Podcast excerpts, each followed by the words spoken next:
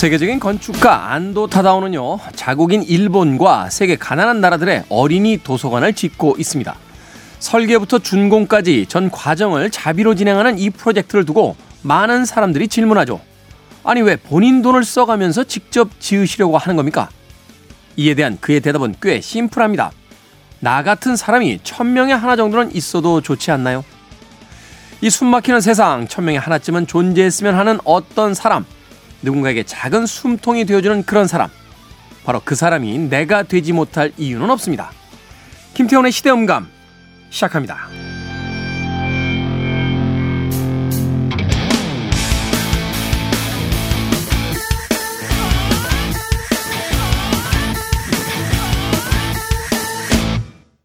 그래도 주말은 온다. 시대를 읽는 음악 감상의 시대음감 김태훈입니다. 안도 다다오의 어린이 도서관에 읽힌 어, 일화가 한 가지 더 있다라고 해요. 오사카의 나카노시마 어린이 도서관을 만들 당시 이 도서관 앞에 큰 도로가 있었는데 매일 시를 찾아가서 그 앞에 있는 도로를 광장으로 메워달라라고 요청을 했다는 겁니다. 찾아갈 때마다 시청의 공무원들이 아이고 선생님 또 오셨네요 하면서 곤혹스러운 표정을 지었지만 결코 자신의 어, 의견을 굽히지 않았다고 합니다. 시에서는 결국 그 자동차 전용 도로 큰 도로를 일반 도로로 바꿔주긴 했습니다만 이후에도 계속된 안도 타다오의 방문 때문에 결국은 도로를 없애고 광장으로 만들어줬다고 하는군요. 자, 도서관을 짓는 것 돈이 있으면 누구나 할 수 있을 겁니다. 하지만 누구나 하지 않죠. 바로 돈이 있을 때 할 수 있는 것, 사회적인 영향력이 있을 때 무엇을 해야 할 것인가. 안도 타다오는 바로 그 지점에서 고민하고 있었던 것이 아닐까 하는 생각이 듭니다.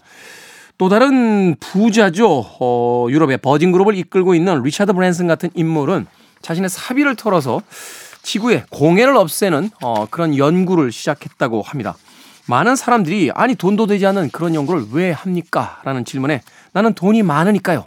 라는 대답을 내놓았다고 하죠. 우리가 돈을 벌어서 무엇인가 좋은 것을 사고 맛있는 것을 먹고 행복한 곳에 가고 싶어 하는 욕망은 당연하겠습니다만 그보다 더 돈이 많을 때 무엇을 할 수 있을까를 고민하는 사람들 천면에 한 명이라도 있었으면 하는 바람 가져봅니다. 그런 사람들에 의해서 세상이 조금은 살만한 곳으로 바뀌지 않을까 또 생각이 되는군요. 가능하다면 내가 그 천명의 한 명이 됐으면 하는 바람도 역시 꿈꿔 봅니다. 자, 김태훈의 시대음감, 시대 이슈들 새로운 시선과 음악으로 풀어봅니다. 토요일과 일요일, 일라드에서는 낮 2시 5분, 밤 10시 5분 하루에 두 번 방송이 되고요. 한민족 방송에서는 낮 1시 10분 방송이 됩니다. 팟캐스트로는 언제 어디서든 함께 하실 수 있습니다. 음악 듣습니다. 아, 얼마 전에 기일을 맞기도 했었죠. 장구경의 노래 중에서 Thousand Dreams of You. 건조한 날씨에 정원이 메마르지 않도록 수시로 물을 뿌려주듯이 건조한 우리의 마음에도 음악이 필요합니다. 우리 시대의 음악 이야기, 시간을 달리는 음악, 김경진 음악평론가 나오셨습니다. 안녕하세요. 안녕하세요. 자, 김경진 음악평론가가 운영 중인 팝시페텔의 블로그에 왜 음악 강좌를 하냐면요. 라는 제목의 글을 보면 이런 문장이 나옵니다. 음악 안 들어도 사는데 지장 없고 음악 좀 안다고 어디 가서 자랑할 수 있는 것도 아닙니다. 하지만 좋은 음악을 알고 적극적으로 즐기는 삶은 그렇지 않은 삶보다 좀 더 행복하고 즐거울 거라 생각합니다. 행복하고 즐거우십니까? 그럼요. 음, 사석에서 했던 얘기와는 조금 다르군요. 뭐 인간이 24시간 365일 행복할 수는 없겠습니다만 그래도 음악과 함께하고 자기가 좋아하는 어떤 문학, 아, 뭐 팝시 페텔 가보신 분들은 아시겠습니다만 음반만 있는 게 아닙니다. 네, 예, 그 DVD를 비롯한 각종 영상 자료도 있고 또 책도 있고 이러니까 한마디로 어, 자신만의 어떤 그 놀이터에서 행복한 삶을 보내고 있다 이렇게 또 생각해 볼 수 있을 것 같아요. 부럽습니다. 네. 옆에 어떻게 조그만 낚시 의자라도 하나 놔주시면 네, 저도 자주 좀 찾아가도록 하겠습니다. 아 공간은 많으니까요. 자 시간을 달리는 음악 오늘 어떤 음악 이야기 가지고 오셨습니까? 네 어제 그 비틀즈의 60주년을 맞은 데뷔 앨범 이야기를 네. 들었었죠. 오늘은 50주년을 맞은 앨범 또 이 역사상 어, 대중음악 역사상 가장 위대한 앨범의 하나로 꼽히는 핑크 플로이드의 The Dark Side of the Moon이라는 음. 앨범 이야기입니다. Dark Side of the Moon. 네. 이건 뭐 음악은 안 들어보셨어도 아 제목은 모르셨어도 그 유명한 뭐 음악들의 intro라든지 또는 그 앨범의 커버 그렇죠. 아트 워낙 유명한 이 커버기 네. 때문에 네. 이렇게 그 프리즘이라고 하나요? 네, 네 프리즘에 이렇게 네. 빛이 들어와서 이제 일곱 개로 확 나눠지는. 네. 네, 그 아마 앨범 커버만큼은 한두 번씩은 다 보셨을 만한 앨범이 아닌가 하는 생각이 듭니다. 뭐 워낙 명반인데 오늘 이 시간을 통해서 핑크 플로이드의 Dark Side of the Moon을 한번 김경진 음악평론가의 설명으로 어, 꼼꼼하게 네. 들어보시죠. 네. 네. Dark Side of the Moon은 어 4,500만 장이 팔렸대요 지금까지. 아 엄청나군요. 이, 이게 왜냐하면 이게 왜냐면 대중적인 어떤 음악이 아니고요. 이거 난해한 음악인데. 그렇죠. 네. 이런 음반이 4,500, 5천만 장 가깝게 나갔다는 거. 이건 네. 웬만한 댄스 음악 아티스트들도 천만 장, 이천만 장 팔기 쉽지가 아, 않은데. 그럼요. 네. 네. 대단한 대단한 성과였던 거고. 그래서 역사상 네 번째로 많이 팔린 앨범으로 랭크돼 있는데 아. 그 판매량도 판매량이지만 또 빌보드 차트에서 그 정말 누구도 깰 수 없는 앞으로 나올 수 없을 거예요 아마 이런 기록은 그런 기록을 가지고 있어요. 그게 뭐냐면 어 빌보드 그 앨범 차트에 1973년 발매된 시점부터 1988년까지 무려 741주 동안 차트에 머물러 있었던 앨범입니다. 그러니까 아. 15년 이상을 차트에 머물러 있다라는 건 단순히 어, 어떤 시대를 대표하는 트렌드의 흐름을 타고 인기를 얻은 앨범이 아니라 꾸준하게 사랑을 받아온 작품이라는 의미죠. 그리고 2000년대 이후에도 어, 한 번 더 빌보드 200 그 앨범 차트에 들어간 네. 적이 있었고 그 카탈로그 앨범 차트라는 게 있어요. 그러니까 발매된 지 어느 일정 시간이 지난 앨범들을 대상으로 그 top 200에 들어가지 아니 top 100에 들어가지 않은 음, 음. 앨범들을 대상으로 하는 차트가 있는데 네. 그 그러니까 말하자면 지금 현재 히트하고 예. 있는 싱글들이 있지 않은 음반. 그렇죠. 예, 예. 그 차트에 들어간 것까지 포함하면은 1600주 이상을 빌보드 차트에 머물러 있던 앨범입니다. 어마어마한 거죠. 이게 세대를 이제 말하자면 관통한다는 건데 말하자면 네. 어, 이 음반이 처음 나왔을 때 이제 샀던 사람들이 네. 몇 년이 지난 뒤에 뭐 후배들이 어떤 거 들어요? 그럼 야 무조건 핑크 플로이드는 들어야지. 그래서 그 말하자면 이제 고등학교 3학년이 2학년, 1학년, 뭐 중학교 3학년한테 계속 이제 이걸 들어야지 이걸 하고 해서 네. 그걸 듣고 또 친구들에게 알려주고 그게 이제 네. 계속 네. 이어지고 있다는 거잖아요. 네, 맞습니다. 어. 그리고 그게 이어질 수 있는 이유는 시대의 흐름을 타지 않는다는 음악 자체가 음. 어 지금 들어도 이게 50년 전에 나온 음악이지만 지금 들어도 야 이렇게 세련될 수가 있나 이렇게 어 실험적인 음악인데 그럼에도 어렵지 않게 들을 수 있는 음악이 어떻게 그때 나왔을, 나왔을까? 왜 사람들은 이 음악에 열광을 했을까? 온갖 생각을 하게 하는 그런 작품이거든요. 음, 네. 사실은 이 핑크 플로이드가 이 앨범을 만들기까지 이게 이제 여덟 번째 앨범이란 말이에요.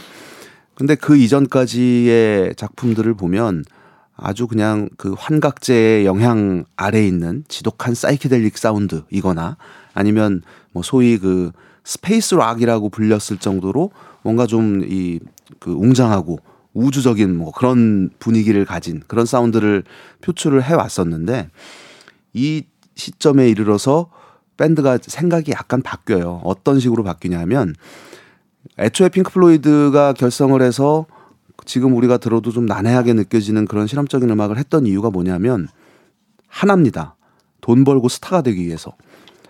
아니 돈을 벌려고 이런 음악을 했단 말이야. 근데 그게 먹혔던 거죠 그 시대에는. 음, 음. 그래서 가끔씩 이렇게 놀라게 되는 게 뭐 예를 들면 뭐 23분짜리 연주곡이 있어요. 음. 그 앨범이 영국에서 최초로 핑크플로이드 최초로 차트 1위를 했거든요. 야, 저 때는 이런 음악을 사람들이 들었어요. 대중음악으로 소비를 어. 했다는 의미잖아요.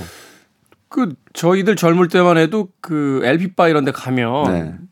오히려 열광했죠. 그렇게 그렇죠. 긴 음악을 이렇게 네. DJ 사실 DJ들 입장에서는 이제 밖에 나서 담배도 한 대 태워야 되고 화장실도 가야 되니까 긴 음악들 이렇게 턱 걸어놓는데 네.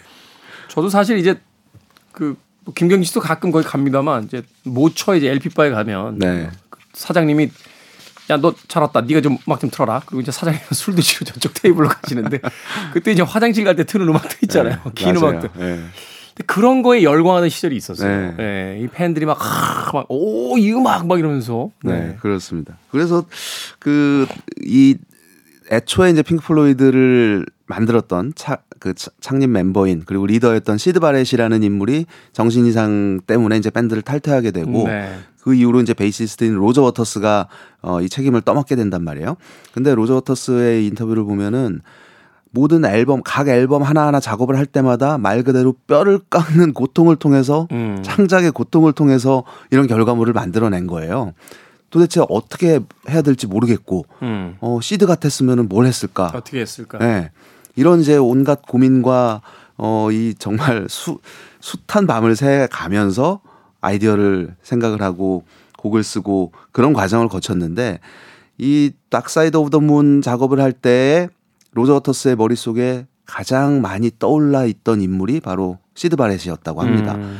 왜그 친구는 그렇게 재능이 있었는데 어 머리에 과부하가 걸려가지고 어 그렇게까지 될 수밖에 없었을까? 음. 그러다가 사람들은 사람들을 미치게 하는 요소가 과연 뭘까? 음. 시드 바렛뿐만 아니라 자기도 가끔 그런 스트레스를 받고 주변의 사람들도 어, 굉장한 심한 압박감에 시달리면서 어, 큰 스트레스를 받는데 그러다가 그게 좀 더 과하게 되면은 정신 이상이 올 수도 있잖아요. 그래서 그 이유가 뭘까라는 고민을 하게 됐고 여기에서 이 앨범의 어, 기본 테마가 시작이 됩니다. 음. 즉, 이 Dark Side of the Moon이라는 앨범을 관통하고 있는 하나의 주제는 한 단어로 요약이 될 수 있어요. 광기 입니다.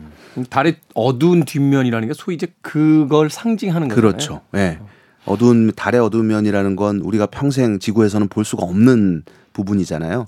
그래서 그 누구나든 누구가 됐든 머릿속에는 그런 요소를 씨앗을 품고 있다라는 생각을 하게 됐고 그러면은 어떤 요소가 그런 걸 촉발시켜서 사람들을 미치게 만드는가에 음. 이제 어 생각을 하게 된 거예요. 그래 그러면서 어 이 현대 그 시대 50년 전에 현대 사회를 사회에 만연하고 있는 어 과도한 소비주의라든지 물질 만능주의 또그 이 권력 있는 사람들과 그렇지 않은 사람들 간의 갈등, 계급 투쟁, 예, 기성 세대와 어, 신세대 간의 갈등. 뭐 이런 이제 요소들. 그리고 일상에서 우리가 겪는 뭐 다양한 일들 이런 것들을 하나의 주제로 엮어 가지고 이 앨범을 구상을 하게 되죠. 그래서 앨범 발매가 되기 전에 특이한 게 1900 이게 73년 3월에 나왔어요. 네. 근데 1972년 1월부터 그 1년 전부터 어 투어를 할 때 이미 써놓은 이 앨범을 가지고 투어를 합니다. 아. 그래서 앨범 발매가 되기 전에 앨범 하나를 가지고 투어를 한 최초의 아티스트가 핑크 플로이드예요. 그래서 Dark Side of the Moon은 어떻게 보면은 거의 한 1년여 동안 무대에서 갈고 닦아서 완성이 된 어, 작품이라고 볼 수 있는 거죠. 음, 그렇군요. 그러니까 말하자면 앨범 발매 이전에 네. 곡을 현장에서 직접 실험하면서 그렇죠. 어, 계속 그것을 수정해 나가고 그 네. 완성된 형태로서 이제 앨범을 뒤늦게 발매한. 네, 사실은 이제 일반적인 경우와는 반대의 경우잖아요. 그렇죠. 네. 일반적인 경우라는 건 사실은 음반을 내고 그 음반에 이제 수록곡들을 가지고 투어를 떠나기 그렇죠. 마련인데. 네. 네. 음, 그렇군요. 핑크 플로이드. 네. 그래서 이제 그 어떻게 보면 이 앨범은 이전의 핑크 플로이드 사운드와는 결이 굉장히 많이 다릅니다. 어, 엔지니어를 맡은 인물은 이후에 알란 파슨스 프로젝트라는 또 자기의 그룹으로 어 여러 히트곡을 남기는 앨런 파슨스가 담당을 했고 네. 그래서 이 Dark Side of the Moon은 그 audiophile 그러니까 좀 이 소리를 중시하는 하면서 음악을 듣는 사람들 사이에서도 그 일종의 audiophile 테스트용 앨범이랄까 이런 그 reference 앨범으로도 많이 어 들려지는 작품이기도 하죠. 네. 뭐 지금이야 테스트용 음반으로 쓸 수 있는 여러 가지 어떤 음반들이 나와 있습니다만, 음, 저도 기억나는 게 80년대나 90년대 예, 그 오디오 이제 사러 가면 네. 주로 테스팅하던 음반들 중에 하나가 네. 이 음반이었던 걸 기억이 됩니다. 자, 이 음반 중에서 이제 첫 곡 들어보죠. 어떤 곡 듣습니까? 네, 아마도 국내에서는 가장 많이 알려진 곡이 아닐까 싶습니다. 광고에서도 여러 번 쓰이고 해서 그 초반부에 이제 그 독특한 연주가 등장을 해요. 그 자명종 시계가 울리는 그 시끄러운 소리로 시작을 해서 네. 어, 이 뚝딱거리는 시계 초침이 똑딱거리는 듯한 그 mute가 된 이제 베이스 어, 두 줄로 그냥 음. 튕기는 그 소리 그리고 독특한 그 타악기 소리가 나오는데 rototom이라고 하는 그러니까 이 shell이 없는 드럼인 음. 거죠. 그러니까 옆을 옆이 뚫려 있는 네. 이 드럼 사운드 요런 요소로 잘 알려진 Time이라는 곡입니다. 자, 핑크 플로이드의 뭐 가장 대표적인 히트곡이죠. Time 듣습니다. 김태훈의 시대 음감 음악 코너죠. 음악 평론가 김경진 평론가와 함께하는 시간을 달린 음악. 오늘은 핑크 플로이드의 그 여덟 번째 앨범 Dark Side of the Moon 발매 50주년을 맞아서 이 Dark Side of the Moon의 수록곡들 들어보고 있습니다. 첫 곡은 뭐 설명이 필요 없는 Time 음, 듣고 왔습니다. 뭐 지금 들어도 대단하네요. 그러게요. 약간 뭐 묵시록적이라고 네, 해야 될까요? 맞습니다. 네. 그 똑딱거리는 그 시계의 어떤 초침 소리가 네. 뭐라고 할까요? 좀 이렇게 삶에 대해서 별로 그렇게 보잘 것 없지 않냐? 막, 막 이런 어떤 어떤 그 인간의 관점이 아니라 약간 좀 어디선가 내려다보고 있는 절대자의 관점에서 이렇게 예, 맞아요. 좀 그런 느낌이 있어요. 예, 네. 그런 느낌이 좀 담겨져 네. 있는 것 같아요. 네. 어. 그래서 굉장히 통찰 이 여기 가사에 담긴 통찰도 보면은 그 로저 워터스 젊은 나이에 이런 정도까지 어 노랫말을 쓸 수 있을 정도라는 거는 그 자신이 모든 창작을 할 때마다 굉장히 그 뼈를 깎는 고통이라고 아까 음, 말씀을 네. 드렸지만 그냥 천재구나 이런 생각을 하게 되는 그런 앨범이기도 합니다. 어, 이 Dark Side of the Moon은 이 앨범에는 10곡이 담겨 있어요. 음, 네. A면, B면 각각 5곡씩 수록이 되어 있는데, 어, 곡들이 분리가 되어 있지 않습니다. 즉, 하나로 다 이어져 있다는, 그러니까 소리가 빈 공간이 없다는 얘기죠. 소위 얘기하는 이제 컨셉 네. 음반이죠. 네, 그렇습니다. 어, 어. 그래서 인간의 심장 박동 소리로 시작을 해서 심장 박동 소리로 페이드 아웃이 되는 음. 이런 구조를 띠고 있는데, 약간 이제 녹음 뭐 오디오적인 측면도 잠깐 말씀을 드렸지만 예를 들면 알란 파슨스가 믹싱을 할 때 어떤 식으로 했냐면 이 심장 소리 녹음을 할 때 사람의 심장은 약간 왼쪽에 치우쳐서 있단 말이, 말이죠. 그럼 이 심장 소리를 듣는 입장에서는 오른쪽에서 약간 들리도록 이 설계가 돼 있다는 거예요. 음. 그래서 어 한번 정말 좋은 오디오 시스템 가진 집에서 들어봤는데 정말 그렇더라고요. 그 이제 말하는 왼쪽하고 오른쪽에 네. 이제 음, 음 밸런스를 조금 다르게 했다는 네, 거죠. 네, 어. 네, 그렇습니다. 그래서 그 이런 이제 류의 컨셉트 앨범 그리고 로저 워터스가 어뭐 그 음악이 아닌 다채로운 그 소리들을 자기의 음악에 포함을 시켜서 어 했던 시도들은 이전 작품들에서도 이제 여러 있었는데 네. 이 앨범에서 그런 요소가 극대화가 되죠. 예를 들면 뭐 뛰어가는 발 구두 소리라든지 음. 뭐 헬리콥터 소리라든지 오토바이 소리라든지 이런 이제 그리고 사람의 목소리. 그래서 이 사람의 목소리를 얻기 위해서 어 그 질문지를 준비를 해요. 큐카드에다가 질문들을 써가지고 녹음을 할 때 그거를 여기 오가는 사람들한테 보여주고 대답을 듣는 거예요. 즉흥적으로. 오디오로 녹음을 뜨는 거죠. 그렇죠. 예. 네. 이리 와 앉아봐. 이거에 대해서 어떻게 생각해? 그래서 뭐 그 질문은 예를 들면 뭐 그냥 단 뭐 가장 좋아하는 색깔이 뭐냐 뭐 이런 거부터 죽음에 대해서 어떻게 생각하세요? 음. 또는 뭐 누군가를 때려본 적이 있습니까? 그렇다면 왜? 뭐 밴드가 왜 분열이 된다고 생각합니까? 음. 뭐 달에 어, 어두운 면이 있다고 생각합니까? 뭐 이런 이제 여러 가지 맥락 없는 질문들을 던져놓고 여기서 나오는 그 답변들을 녹음을 해서 이거를 곡들의 곳곳에 배치를 합니다.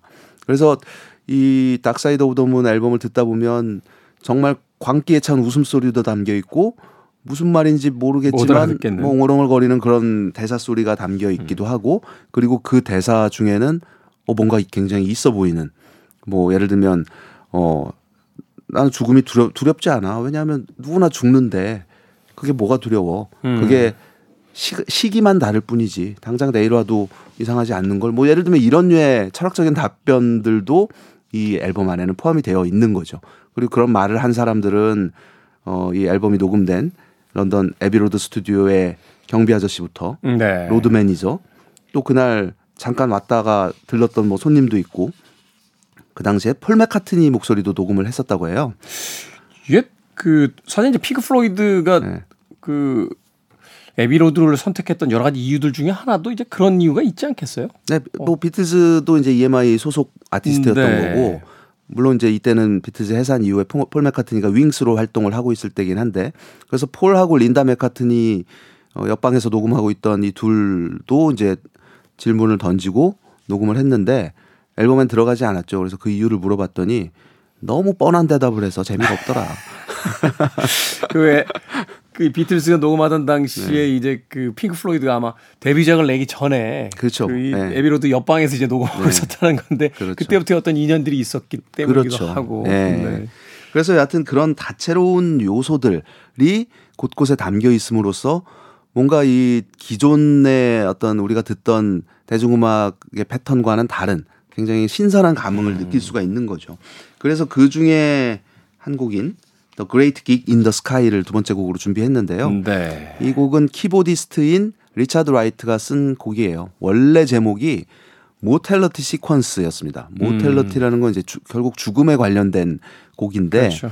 어 그 비행기 타는 걸 굉장히 두려워했다고 해요. 이 당시에 그 네. 아티스트들 중에서 항공기 공포증 가진 사람도 굉장히 많거든요. 비행, 비행기를 엄청나게 타야 되는 직업임에도 불구하고 그래서 어 특히 이제 그 어떤 죽음에 대한 죽음으로 향해 가는 삶이라는 거에 대한 테마를 가지고 이 곡을 썼는데 원래는 이전에 이제 라이브 앨범 발매 이전에 어 했던 라이브 녹음들을 들어보면 굉장히 밋밋한 그냥 피아노 연주곡입니다. 근데 음. 이거를 아 이게 좀 너무 극적이지 않고 그래서 뭔가 좀 추가를 해야 될 것 같다. 여성 보컬이 있었으면 좋겠다. 그래서 세션 보컬리스트를 섭외를 해서 어 스튜디오에 부르죠. 클레어 톨이라는 인물이었어요. 네. 어, 이거 죽음에 대한 노래인데 그냥 당신이 그냥 떠오르는 이미지대로 그냥 소리 한번 질러보세요. 노래 한번 그냥 불러보세요. 음. 그래서 어, 굉장히 당황, 당황했을 거 아니에요. 그렇죠. 그래서 좀 고민을 하다가 이 피아노 연주를 들으면서 그냥 그때 떠오르는 이미지를 목소리로 표현을 한 겁니다. 일종의 허밍이라고 해야 되나요? 그, 그렇죠. 스캣으로 이제 그렇죠. 가사가 가사 없는. 네. 네. 근데 이게 또 기가 막힌 멜로디 라인과 이, 이 곡을 대표하는 이미지가 돼버린 거예요. 음. 그래서 이 곡은 사실 이 Dark Side of the Moon 앨범 중에서도 특히 Great Gig in the Sky를 좋아한다는 팬분들이 굉장히 저도, 많이 저도 있거든요. 이 음악이 제일 좋아요. 네, 저도 마찬가지입니다. 네. 근데 이게 2000년대 초반에 이 클레어 토리라는 이, 이 노래를 했던 이 싱어가 밴드를 상대로 소송을 합니다. 이 스캣은 목소리는 온전히 내가 한 거고 어 근데 내 이름이 저작 어, 내 이름이 안 들어가 있다. 네. 크레딧에 넣어야 된다. 그렇다는 네. 얘기는 이 저작권의 반은 내가 가지고 있다라는 음, 음, 의미인 거잖아요. 네. 그래서 이게 소송을 걸었고 어 이제 취하가 됐어요. 그러니까 합의가 됐다는 하, 얘기죠. 합의를 했겠죠. 네. 네. 네. 그래서 이제 2005년부터 발매되는 Dark Side of the Moon 앨범에는 이 곡의 크레딧이 기존에는 리차드 라이트 이름만 있다가 음. 함께 클레어 토리 이름이 올라가 있습니다. 이게 왜 중요하냐면요. 저희들이 이게 학교 다닐 때 이 음반을 이렇게 들었었는데 도대체 노래 부르는 사람이 누군지 나와 있지 않아가지고 굉장히 뭐 샘 브라운이 불렀다부터 시작해가지고 여러 가지 이야기들이 샘 브라운이 그 나중에 나중에 투어 때 투어 때 네. 이제 불렀다는 네. 건 알려졌습니다만 네. 이 앨범에 누가 불렀는지는 알 수가 없어서 네. 굉장히 고민했던 네, 궁금해했던 그런 기억도 납니다. 자, 이 곡 들어보나요? 네, 네. 음, The Great Gig in the Sky. 핑크 플로이드의 음악으로 듣습니다. 핑크 플로이드의 전설적인 명곡이죠. The Great Gig in the Sky 듣고 왔습니다. Dark Side of the Moon 앨범 발매 50주년을 어, 맞아서 핑크 플로이드의 이 명반 다시 한번 들어보고 있습니다. 시간을 달리는 음악 김경진 음악평론가와 함께하고 있습니다. 음악이 나가는 동안 잠깐 아, 둘이서 그런 얘기 나눴습니다만 이 50년대, 60년대, 70년대 이 미국이나 영국을 중심으로 했던 이제 팝음악 scene을 보게 되면 네. 이제 문학적인 부분들과 뭐 그 영상, 미술, 음악 이런 사람들이 다 같이 이렇게 섞이면서 네. 서로에게 이제 영향을 주는 그런 시기였던 것 같아요. 최근에 제가 그 네. 50년대 Beat Generation 책을 다시 보고 있는데 뭐 앨런 긴즈버그나 뭐 윌리엄 버러스나 네. 뭐 잭 케루악이나 이렇게 일화들을 보면 항상 등장하는 게 뮤지션들, 뭐 패티 스미스 같은 인물은 뭐 꼭 등장하고. 그러게요. 당시에 뭐 이제 샌프란시스코라든지 뭐 또 뉴욕 쪽에서 같이 교류했던 인물들, 네. 뭐 영국에서 만나서 뭐 서로 같이 프로젝트를 진행했던 인물들 이렇게 보면 네. 참 문화가 들끓던 시절이 아닌가 하는 또 생각을 해봐요. 맞습니다. 네, 어. 그런 것 같아요. 그래서 그 예술과 철학이라는 것이 그냥 우리가 일상에서 늘 접하고 보는 그냥 TV 프로그램처럼 또는 광고처럼 음. 그냥 공기를 떠돌고 있었던 게 아닌가 하는 생각까지 들 정도로 네. 그리고 그런 시대였기 때문에 아까 말씀드렸던 것 같은 뭐 20분짜리 곡이 차트에 오르기도 하고 음. 어뭐 밀리언셀러가 되기도 하고 그랬던 시대가 아닌가 하는 생각이 듭니다. 그래서 사실은 어떻게 보면 이 시대 그리고 이 시간이라는 세월의 흐름을 뛰어넘는다는 거는 정말 어마어마한 일인 것 같거든요. 네. 그런 시간을 뚫고 살아남아서 지금까지도 들리고 들려지고 있다. 또는 찾는 사람들이 있다. 이런 음악은 정말로 위대한 음악이구나라는 생각을 새삼 하게 되는데 이 핑크 플로이드의 Dark Side of the Moon이 그런 앨범 중에 하나라고 생각을 합니다. 너무 그 꼰대스러운 이야기인지 모르겠습니다만 이제 최근에 여러 가지 어떤 대중문화의 흐름들을 보면 네. 유튜브 조회수, 네. 뭐 어느 시대나 상업적인 걸 생각하지 않았을 수는 없고 또 핑크 플로이드 자체도 이제 상업적으로 성공하고 싶었다라는 네. 공공연한 이야기를 했습니다만 네. 근데 이제 그런 실험들을 이제 받아들여주는 어떤 세태적 네. 분위기가 있었단 말이에요. 맞, 맞아요. 네. 근데 지금은 과연 저는 사실 그 이번에 아카데미 그 영화제에서 그 작품상 받은 Everything Everywhere 네. All at Once 네. 몇몇 평론가들이 그이 작품이 왜 대상을 받아야 되냐고 막 그 반대 의견을 피력하는 그 프로그램을 보고 나서 아니 뭐 그래도 받을 만한 작품 아니었다라는 뭐라고 할까요? 시대적인 분위기가 오히려 70년대보다도 후퇴해 있는 건 아닌가 하는 생각도 좀 해보게 됐는데. 네. 근데 어쨌든 그 이 핑크 플로이드라는 이 밴드의 위상을 단숨에 그냥 언더그라운드에서 뭐 메이저 중에 메이저로 끌어올린 음. 어, 그리고 뿐만 아니라 이제 이 앨범을 통해서 밴드는 꿈을 이룬 거예요. 백만장자가 됐거든요. 이 아. 앨범을 통해서. 그래서 이미 이제 요 시점부터 살짝 조금씩 불거져 나오기 시작했던 내부의 갈등이 음. 조금씩 이제 표면화가 되면서 고민을 하게 됩니다. 우리는 이제 꿈을 이뤘는데 그리고 곡도 안 나오고 아이디어도 없는데 어, 그럼 이제 밴드 그만해야 되는 거 아니야? 그런 고민을 굉장히 많이 했다는 거예요. 음. 물론 이후에 오랫동안 또 어, 활동이 펼쳐지고 이후에도 정말 기가 막힌 앨범들이 또 어, 줄을 이어서 나오게 되죠. 오히려 후반기 더 좋아하시는 분들도 많거든요. 그럼요. 예. 예. 근데 어쨌든 그런 이제 핑크 플로이드 음악의 어떤 분기점과 같은 그리고 대중음악 역사에 있어서도 갑자기 어느 어느 날 튀어나온 독특한 독창적인 그 아이디어와 컨셉과 사운드를 지닌 음. 그런 앨범으로서 여전히 빛을 발하고 있는 것 같습니다. 네. 그래서 그 LP 요즘에 이제 LP가 몇 년 전부터 다시 유행해요. 어, 네, 다시 음. 유행을 하고 있지만 매년 이그 그해 판매된 LP 그 순위 이 차트 같은 걸 보면은 이 앨범 항상 담겨 20위 안에 항상 들어 있어요. 그러니까 어, 그러니까 새롭게 LP를 듣는 사람들은 이거는 꼭 집에 있어야 되는 앨범으로 그러니까 젊은 층들도 본인들도 네. 지금 시대 LP를 듣는다는 건 어느 정도 이제 본인 공부를 하셨다는 이야기인데 네. 명반들 리스트가 있겠죠. 얼마 전에 그 재즈 피플의 김광현 편집장님 네. 중고장터 하셨다는데 네. 찾아서 제일 많이 물어보는 음반이 뭐냐니까 마일즈 데이비스 있어요. 아. 물어보고 핑크 플로이드 있어요. 네. 뭐 이렇게 물어온다는데 역시 과거의 명반이 아직도 이제 생명을 그렇습니다. 가지고 있다. 생명력을 네. 가지고 있다. 네, 그렇습니다. 이거 저 김경희 평론가 중고 음반 시장에 내놓으면 잘 팔릴 것 같은데. 안 내놓죠 저는. 네. 그러니까요. 어, 좀 이런 걸 좀 기성 평론가들이 좀 내놔서 또 젊은이들이 듣게 해줘야지. 자기들이 끌어안고 내놓질 않아요. 아, 요즘에 재발매돼서 어, 쉽게 구할 수 있어요. 쉽긴 한데 너무 네. 비싸서요. 아, 요새 가격들이 많이 올라가고 너무 비싸서. 네. 자 오늘 끝곡은 어떤 음악 네, 소개해 주시겠습니까? 앨범에서 아마도 가장 상업적으로 성공한 곡. 참 이 아이러니한 일이에요. 왜냐하면 이 머니라는 곡인데 머니는 이 상업주의를 비판한 곡이거든요. 돈만 하는 세태를 비판하는 네. 음악인데. 근데 이게 상업적으로 가장 그게, 성공을 거둔 성공을 싱글이 됐죠. 네. 그래서 빌보드에서도 이제 뭐 12, 10몇위 10위권에 이제 어, 들어간 최초의 핑크 플로이드의 작품이 됐고 그 독특한 것이 이 인트로 이제 주 멜로디로 역할하는 베이스 riff가 어, 야, 역사상 가장 기억에 남는 베이스 리프 중에 하나로 지금까지 이제 손꼽히고 있을 뿐만 아니라 음, 네. 그 아까 말씀드린 그 로저 워터스의 소리에 대한 그 실험이 음. 일종의 극대화됐다고 할까요?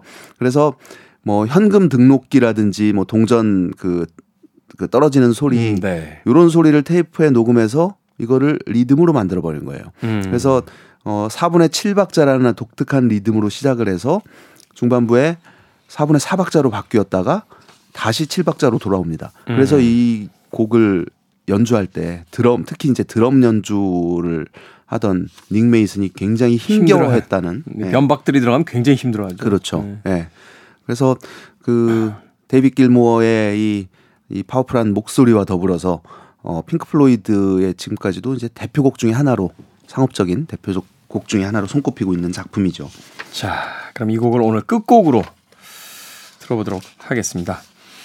시간을 달리는 음악 핑크 플로이드의 Dark Side of the Moon 음반 발매 50주년을 맞아서 어, 음반에 수록된 곡들 많이 들어봤으면 좋았을 뻔했는데 곡들이 워낙 길고 네, 저희들이 또 할 말이 워낙 많다 보니까 네. 머니 오늘 끝곡으로 준비했습니다. 김경진 평론가는 작별 인사입니다. 고맙습니다. 네, 고맙습니다.